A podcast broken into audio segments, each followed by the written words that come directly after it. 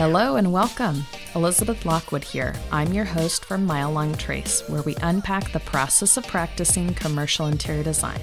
This podcast is a catalyst to elevate you as a commercial interior designer, to make you resilient and successful at your career by unpacking the facets of the design process, elevating your professional practice through organizational dynamics tips, celebrating emerged practitioners through a series of candid interviews so that you can hear how they navigated their career path. And lastly, creating a Q&A platform to build quality professional resources. In the end, I want you to feel supported in your role as a commercial interior designer so that you can be successful in your career.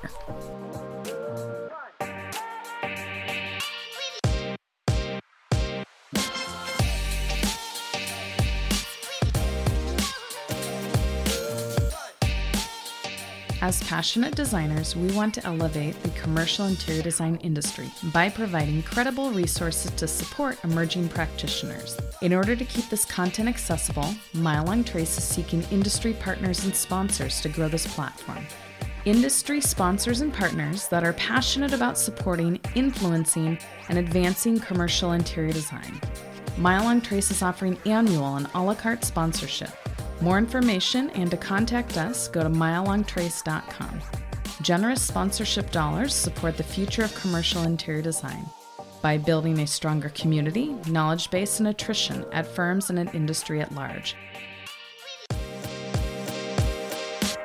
Good morning, good morning. I hope everyone's doing well today and kicking off the week.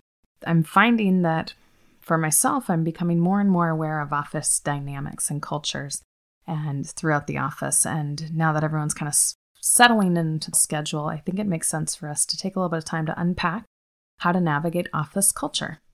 For today's topic, I'd like to dive into the messy and sometimes dramatic office culture. Now that I'm approaching my year mark at a firm, I'm aware of it how it really takes about a year to feel integrated into a new firm's culture. Throughout one's first year, I really feel like you're adjusting to the cultural norms of the office and it's really also amazing to see when you've been at a couple firms how different the office cultures can be.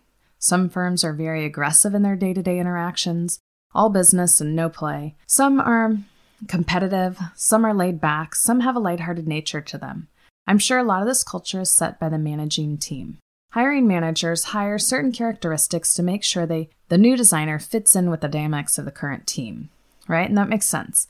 And here's where I think the feedback loop comes back where the office culture behaves a certain way and the new hire has to learn how to adopt into that culture. They have to kind of um, become integrated with the firm, and therefore they start to create a feedback loop of they're influencing the firm, the firm is responding to them, and so on. So, knowing that each office has a different culture that you will not only need to learn, but also be subtly influencing is important to keep in the forefront of your mind. Is it okay to shout across the office?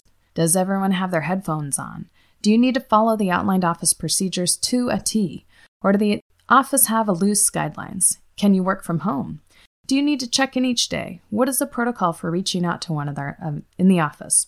More subtle examples can include feeling of how you might be able to approach someone or not. Are there certain people that are more approachable at the office than others? If you see someone running to the elevator, is it a good idea to hit them with a load of questions? Is there a better time of day that each colleague has a clearer head? With all this swirling around, you may be wondering how do you navigate the diverse personalities at a firm? Well, me too. Working with a creative team can be challenging. To begin, I'd like for you to ponder how you would describe your office culture. Is it all for one, one for all? Does it feel like one big family? Maybe you're still trying to pinpoint the culture. At the first couple firms I worked at, I'm sure I wasn't able to identify the culture of a firm. I was too new in my career and too hungry for work to even consider the firm's culture. Now that I've evolved as a designer, the day to day tasks are not as daunting. I've seen a series of office cultures, and I've gotten to pinpoint in my career where I formed an opinion in what culture works for me. A colleague wrote on a sticky note the other day, You don't know what you don't know. I think this is so true. As you peel back the layers of your practice, your perspectives, they shift and they focus on other perspectives as you dive in deeper. For some, it takes a few experiences at a firm to be able to articulate what culture works for them. At the first formal firm I worked for, after graduating from my undergraduate, I was thrown in The firm was operating at a full force with a plethora of projects flooding in. They were hiring like crazy. Shocking to reflect back on when in ideal world you get warmed up for a competitive game before you start playing, right? And you have actually had a team development exercise. You've practiced numerous times before you have to fully perform as a team. I think the reality is most of us start charging for the end goal as soon as we started a firm. We're excited and we want to operate at our full force without any warm up. So, where do you think that leaves us? Usually, patching together the interpersonal connections to function. A second challenge is that each new team member the office comes in at various times, so the team has a variety of relationship levels already formed when that new employee arrives, thus leaving people trying to navigate and weave into each other. To be honest, as I'm mapping this all out, I'm in awe that firms are as functional as they are. In the nature of practice, we are a service based industry, right? We are deadline focused at times. We have billable hours to keep the firm's financials on track. I think this might tend to set the firm up for adopting a task heavy orientation, where we really want to focus on those end deliverables and maybe not as much on the process. That process side of working with a team oftentimes gets left to the wayside. It's once in a while woven in at a happy hour, maybe, or an office day retreat that maybe comes around every few years, but maybe isn't always emphasized as much as it could. Thus, it is important to balance the task and process of a firm to be fully integrated and functional, the task being the actual design work. The process is how we get there, how you act or perform along the way. So, what does balancing the process and task look like? What if each time a new member joined a group and the team slowed down to integrate the new team members? Repeated phrase I like to remind myself is go slow to go fast. You slow down to nurture the process, to engage with your colleagues, to get to know them, understand how they operate, so that then when it gets time to crunch and push for a deadline, you're in full operation mode and you're ready to perform. The root of integrating a team is forming a relationship, and a relationship that is built on trust and confidence that you know when to ebb and flow with each other. This dynamic has to be built over time. It takes time to develop trust in someone. It also takes time to learn how you can dance with them, when to step up, when to step back. That's why saying it takes a year to fully get integrated into your position at my firm's retreat last week, seven of us were gathered around one of our eight core values. The topic was collaboration for us and how the firm works with it, why it's important, and how we can strive as a firm to do better. As the team and I brainstormed the word collaboration, how it related to the firm's practice, the theory of what I like to call the umbrella method or theory came up. I am reminded of the Paradox of Group Life book, where they dive into the understanding conflict, paralysis, and movement in group dynamics. According to Smith and Berg, working with and in groups is paradoxal. There is always a yin and a yang that must be balanced and present in order to operate within a group. The use of opposing forces to deepen understanding does, however, require a relationship strong enough to tolerate the strain, according to Smith and Berg, which I think is fascinating to unpack as I started off mentioning that you must develop a relationship in order to work with your design team. I think the group's relationships get tested when you begin to work through the phases of design, especially when it's the wee hours and you're nearing a deadline. This is oftentimes when the dynamics of a group usually begin to break down and they get tested. You might be tired, you might be pretty frustrated, you might be overworked, you might be a plethora of different emotions. You might be short or curt, or someone else might be the same to you.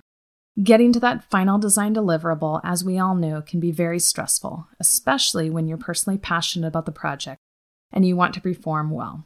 So, something to consider when you're nearing a deadline is do a quick check in with your team. I like to ask, how's the team operating? What's working? What could we be doing differently? Like I said earlier, go slow to go fast always allows the team a time to pause for a moment, to check in, and see how everyone's doing before you dive into the task at hand. We as individuals bring specific talents and skill sets to our interdisciplinary firms. Those skill sets are celebrated as we collaborate on projects. It is expected that we can be an expert in our one area, but our expertise can influence the development of others' work. In contrast to this, one's office culture could be siloed, where you are in your specific position. You need to stay in your field, you do your job description, and that's it. It is interesting to consider how firms' hiring practice and office cultures can support interdisciplinary perspectives. The exercise with my colleagues ended with a rendition of Vanilla Ice Stop and Collaborate and Listen, which provided a good laugh. Then, where we dove into the second core values, professionalism. As we blankly stared at the page, we pondered what is professionalism? What is the word to describe it? Knowing when to show up, when to step down, listen to the subtle clues going on within the team, being respectful, being accountable, being authentic. Is it knowing we're in the professional role that affects others' lives through the health, safety, and welfare of the public? Is it using those tools to graciously and collaboratively work with a team? Is it leaving our egos at the door to do what's right for the project? Maybe it's being mindful. This led me to thinking about the importance of emotional intelligence and the role it plays in the success of navigating office culture. So, what is emotional intelligence? Let's unpack this. Emotional intelligence, or EI, is the capacity to be aware of, control, and express one's emotions and to handle interpersonal relationships judiciously and empathetically. Emotional intelligence is the key to both personal and professional success, according to the Oxford Dictionary. So, why is it so important to the professional success? I think it wraps into what I previously stated. Being a design professional requires us to rise up out of ourselves, to be diplomatic at times, to work with a collaborative environment, to ethically advocate for the best project, and make recommendations that, you know, sometimes don't always want to be heard. And you do that in a way that is receivable, it's approachable. You're emotionally aware enough that your tone and body language can come off and affect how one's information is perceived. As LeBaron states in Bridging Cultural Conflict, Emotional intelligence is the capacity to know and manage our own feelings, and also to read and effectively deal with others' feelings. So, when I was first out of school, going back to being thrown in the wolves on a couple teams that were pumping out DD sets for a series of timeshare projects across North America, I recall really struggling with one individual in the project. In our infancy of our professional careers, we were a long way from having a heightened EI, emotional intelligence. To me, it felt like we were just surviving. Wait, actually, we literally were just surviving. We were working about 80 hours a week, sleeping under our desks, showering at work, ordering takeout, and basically complete zombie designers walking around. As our team worked together, I recall butting heads and coming home frustrated numerous times because of one individual. The exact reason why, I can't even remember. Years later in my master's program, when we were looking at the team dynamics and how each of us show up to projects, and as we took the Meyer Briggs exam or the DISC test, it occurred to me this individual that I'd been struggling with for years back was more similar to me than I would have ever cared to admit. I have since then engaged with this individual on professional boards and in work related scenarios, and can now say I can dance with her because I now understand how she operates and how I can complement her. I feel like today I keep thinking of 1980s songs, um, but really, Paula Abdul, she had it right. Because really, opposites do attract, and others that we continuously butt heads with. I would challenge you to consider what your relational style is and what your team members are. This can be an eye opener as to why you work well with some and not with others. And like I felt, it can be that you have more in common with those you butt heads with than you really care to realize. Maybe you're both Leos, maybe you're both D styles, which is dominant styles from the disc model, the list can go on. Knowing your and your team members' behavioral styles allows you to grow your self awareness, self regulate, find your motivation, be more empathetical, and improve your social skills. A key component by knowing your personality is to elevate your awareness for how you show up by using the knowledge as a tool to leverage your interactions with coworkers. This includes bosses, peers, mentors, consultants, contractors. You know what the list is, it can go on. In an ideal scenario, teams are built before they're asked to perform. And as I previously stated, one way to begin a new group engagement is to develop rules of engagement that outline how people like to operate and deliver on a project. Creating these in quote rules allows the team to develop the process for how they found it best to work within a team before they dive into the tasks at hand. All right, the second helpful exercise I like to do is when you're in a meeting with a team. It could be an internal meeting with a client, with consultants, with really any group that you're kind of forming and coming together with. Is if you're finding yourself talking a lot, maybe challenge yourself to go on the balcony. This means not physically pulling yourself back from the group, but forcing yourself to pause a little bit more, to take pulse and really internalize what everyone's saying. Um, some call this active listening. And the beauty of this exercise, it allows you to listen and gain a stronger sense of what wants to happen on the project. And that's really key because that gets us to take everything we're hearing from everybody and start to collaboratively pull it together. So maybe challenge yourself to observe by actively listening and using that as a tool to gain a lot of insight into the bigger picture. Lastly, my final exercise for this week that I find helpful is to challenge yourself to think about the other side of the fence. At first, it might be easier to reflect on a colleague's interactions after the fact, and maybe this is best done at home to let your mind wind down. Try writing the situation down from your perspective. Secondly, this is where you build on that, is write out how it made you feel. Then, lastly, challenge yourself to write three to five potential perspectives some of your team members might have felt if they'd had the same situation or what they might have felt in that situation. This exercise allows you to see the other side of the fence and build more empathy and grace towards your colleagues. Could it be there was an additional reason why your colleague acted the way they did? Maybe they had an additional history of knowledge with the client that you're unaware of. Maybe they're simply having a bad day or not feeling well or rushed. The list can go on. So I think it's really helpful for us to start to think about what um, is potentially influencing and what's that other side of the fence so that we, as um, thoughtful, emotionally intelligent team members and groups, can really come at it with more empathy and understanding and compassion. Having a strong emotional intelligence allows you to ebb and flow with teams to be conscious of how you're showing up with them, to be empathetic to their um, maybe situations that are influencing how they're showing up for the day. And it doesn't mean that you're not voicing your opinion. It doesn't mean that you're advocating for what's right and professionally growing a project. It means that you're really collaboratively and thoughtfully working with your team. So, what are some of those different tests you can take out there to um, become more emotionally aware? Myers Briggs is a big one. That one usually you have to pay for, um, so that's one you can look for. The DISC model is one that I found, which was a more condensed version um, to take and allowed me to succinctly see four different categories that um, might influence people's behavioral approaches. And then lastly, Four Tendencies, which is by Gretchen Rubin, where she published a book and where she explores the four behavioral tendencies that are upholder, questioner, obliger, and rebel. Those can be found at quiz.gretchenrubin.com. Um, those can also be found in my show notes. So, what are successful moments you've had with your colleagues? And what are ones you'd rather erase from your day? As we're wrapping the show up this week, and I've given you guys a couple tips, I really want to reach out and say if you have any successful moments you've had with your colleagues, um, you've had any that you'd rather erase from your day, I want to hear about them. I think those are going to continue to build this platform for commercial designers.